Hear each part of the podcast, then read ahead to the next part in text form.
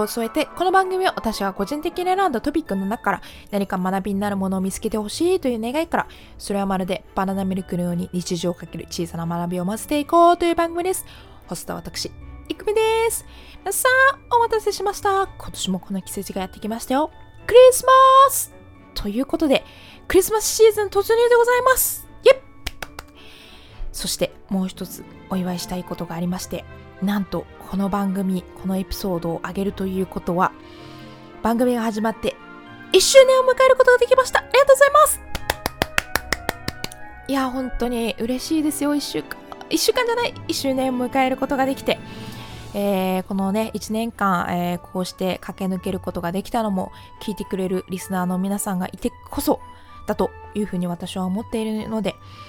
えー、これからもですね、もちろんあのエピソードはどんどんどんどん上げていくつもりなので、皆さん引き続きよろしくお願いいたします。ということで、今回は、えー、クリスマスについて話していきたいと思うんですけども、えー、この番組のですね、えー、第1回目のエピソードは、ハッピーホリデーズについて話してきました。まあ、そちらのエピソードもですね、クリスマスについて話しているので、皆さんもしお時間があれば、そちらもね、合わせて聞いていただけるととっても嬉しいなっていうふうに思っています。はい。ということで、まあ、今回はですね、その第1回のエピソードとは被らないような内容にしたので、えー、また違ったあクリスマスのね、えー、情報を楽しんでもらえたらなっていうふうに思います。で、今回はクリスマスのどんなところを話していくかというと、世界のクリスマスについて話していきたいと思います。世界のクリスマスでは、まあ、どういうふうにお祝いして、えー、過ごしているのかっていうのを今日は話していけたらなっていうふうに思っています。はい。では早速ですね、世界のクリスマスの祝い方についてご紹介させていただきます。今回私が見つけた記事がですね、全部で8カ国紹介されているんですけども、私の方でランダムで3つ選抜させていただきました。今日はですね、この3つの国についての祝い方について、えー、ご紹介させていただきます。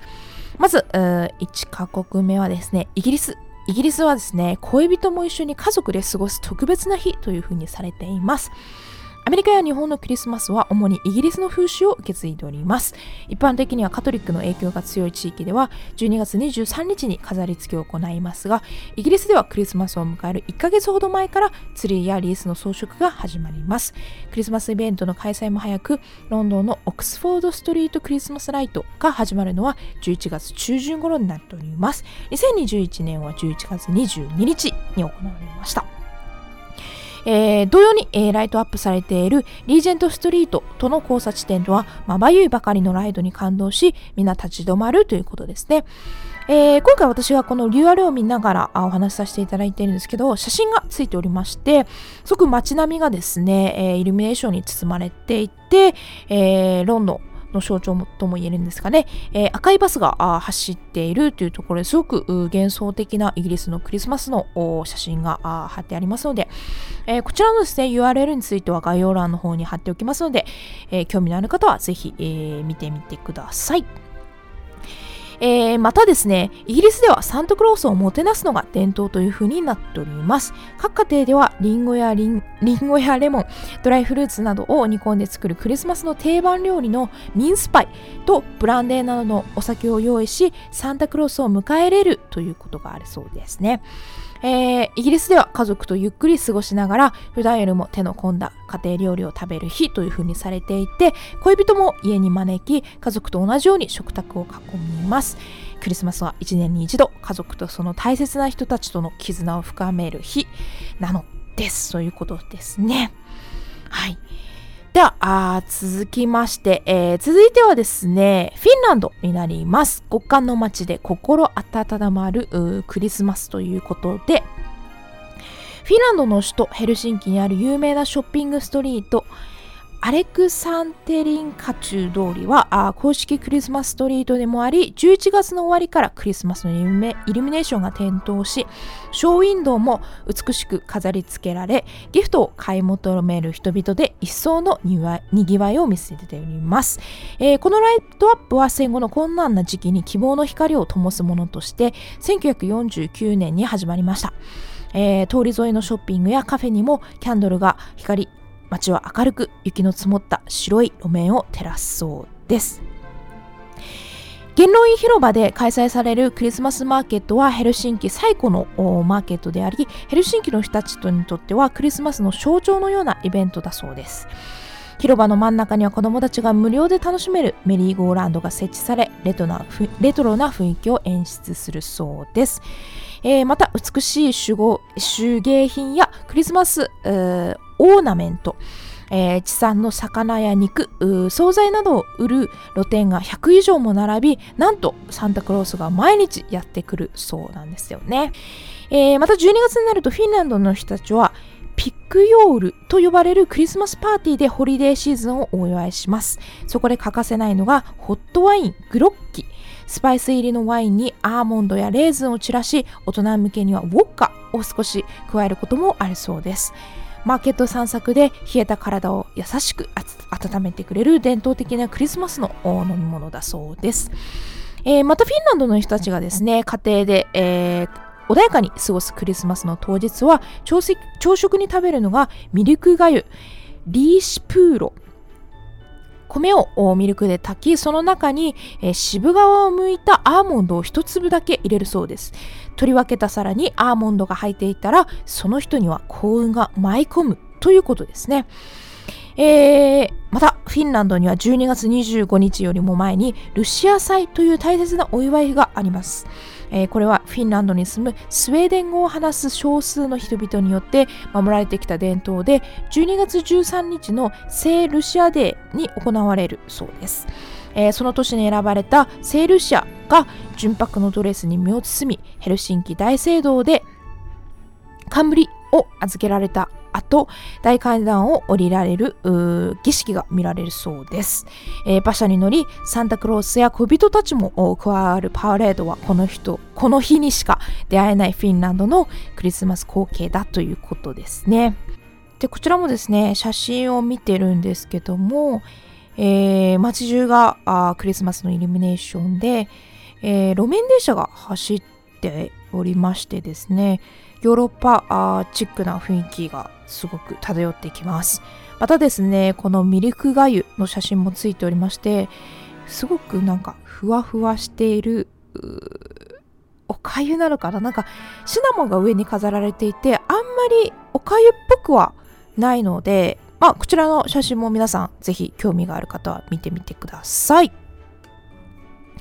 では、あ最後ですね。最後はあ、オーストラリアになります。真夏の海辺にサンタクロースということで、オーストラリア南半球に位置しているため真夏にクリスマスが訪れるそうです。そのためクリスマスパーティーは海やプールで行われることもしばしばあるそうです。サンサンタボーをかぶり水着でお祝いする姿は見慣れた日本のクリスマスと比べると不思議な光景ですね。ということですね、まあ、こちらもですねよくあのポストカードなどであるかなというふうに思うんですけど海辺にですねサンタクロースが座っていてっていうところでまあ、南半球ならではの面白い文化なのかなこれも。まあ、気候によってねこうやって真夏で、えー、クリスマスを迎えるっていうのも非常に面白い経験だなっていうふうに思いました。えー、また一方でですね、パレードやイルミネーションなど恒例のイベントも開催されており、イエス・キリストの誕生ストーリーやを、えー、仮想行列や劇などで祝うクリスマスページェントはテレビで中継をされるほどです。アドレードで開催される The Magic of Christmas in the Heart of Adelaide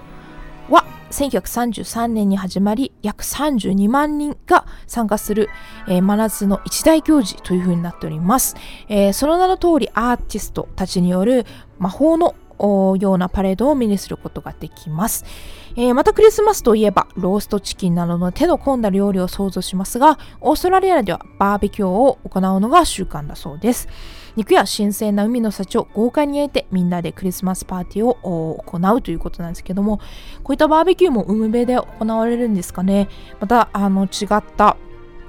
えー、クリスマスを迎えることができるということで、ちょっと人生で一回は試してみたいですね。体験してみたいですね。こういった真夏のクリスマスも。うん。はい。ということで、皆さんいかがだったでしょうか？あ世界のクリスマスの祝い方。本当にこう、国が違えば文化が違うという形で、えー、本当に同じ地球に、えー、住んでいるのかというぐらい本当に違う いろんなクリスマスが見えたわけなんですけど皆さんのお気に入りのクリスマスはありましたか、えー、今回はですねちょっと紹介、えしきれなかったものもあるので、えー、ぜひですね、えー、URL, URL の方で飛んでいただいて、えー、確認してもらうっていうのが一番いいかもしれないですね。はい。ということで、えー、世界のクリスマスについてでした。では、エンディング。さてさて、いかがだったでしょうか？世界のクリスマスの祝い方について話してきた今回。今回ですね、ちょっと皆さんと最後にシェアさせていただきたいことがありまして、ビハインダシーンになるんですけど、このエピソードですね、過去一難しかったと思っています。まあ、ただでさえ日本語でも噛んでるんですけど、うーん、横文字が今回めっちゃ出てきたんですよ。で、えー、まあ、何度かあ取り直しっていうのはあするんですけど、今回に至ってはあ回数が本当にえぐいです。もう心が折れそうになるぐらいあの撮り直ししたエピソードになっておりまして本当にこうやって、えー、アップロードできるのが奇跡なぐらいあの今回撮り直しして、えー、だいぶちょっとあのくたくたな状態なんですけどもああもう本当に達成感ですね。あのもうこれであの皆さんちょっとカミカミで、えー、伝わらない部分も多々あるかと思うんですけどもえー、一生懸命、えー、伝えさせていただいたあエピソードともなってます。また、めっちゃ噛んでる。最高ね、めっちゃ噛んでる。もう、あのー、今日はですね、早めに切り上げたいと思います。それではまた、あ次の回にお会お会おお会いしましょう。それではバナナミルクスバイバイどうしたんだろう、自分も。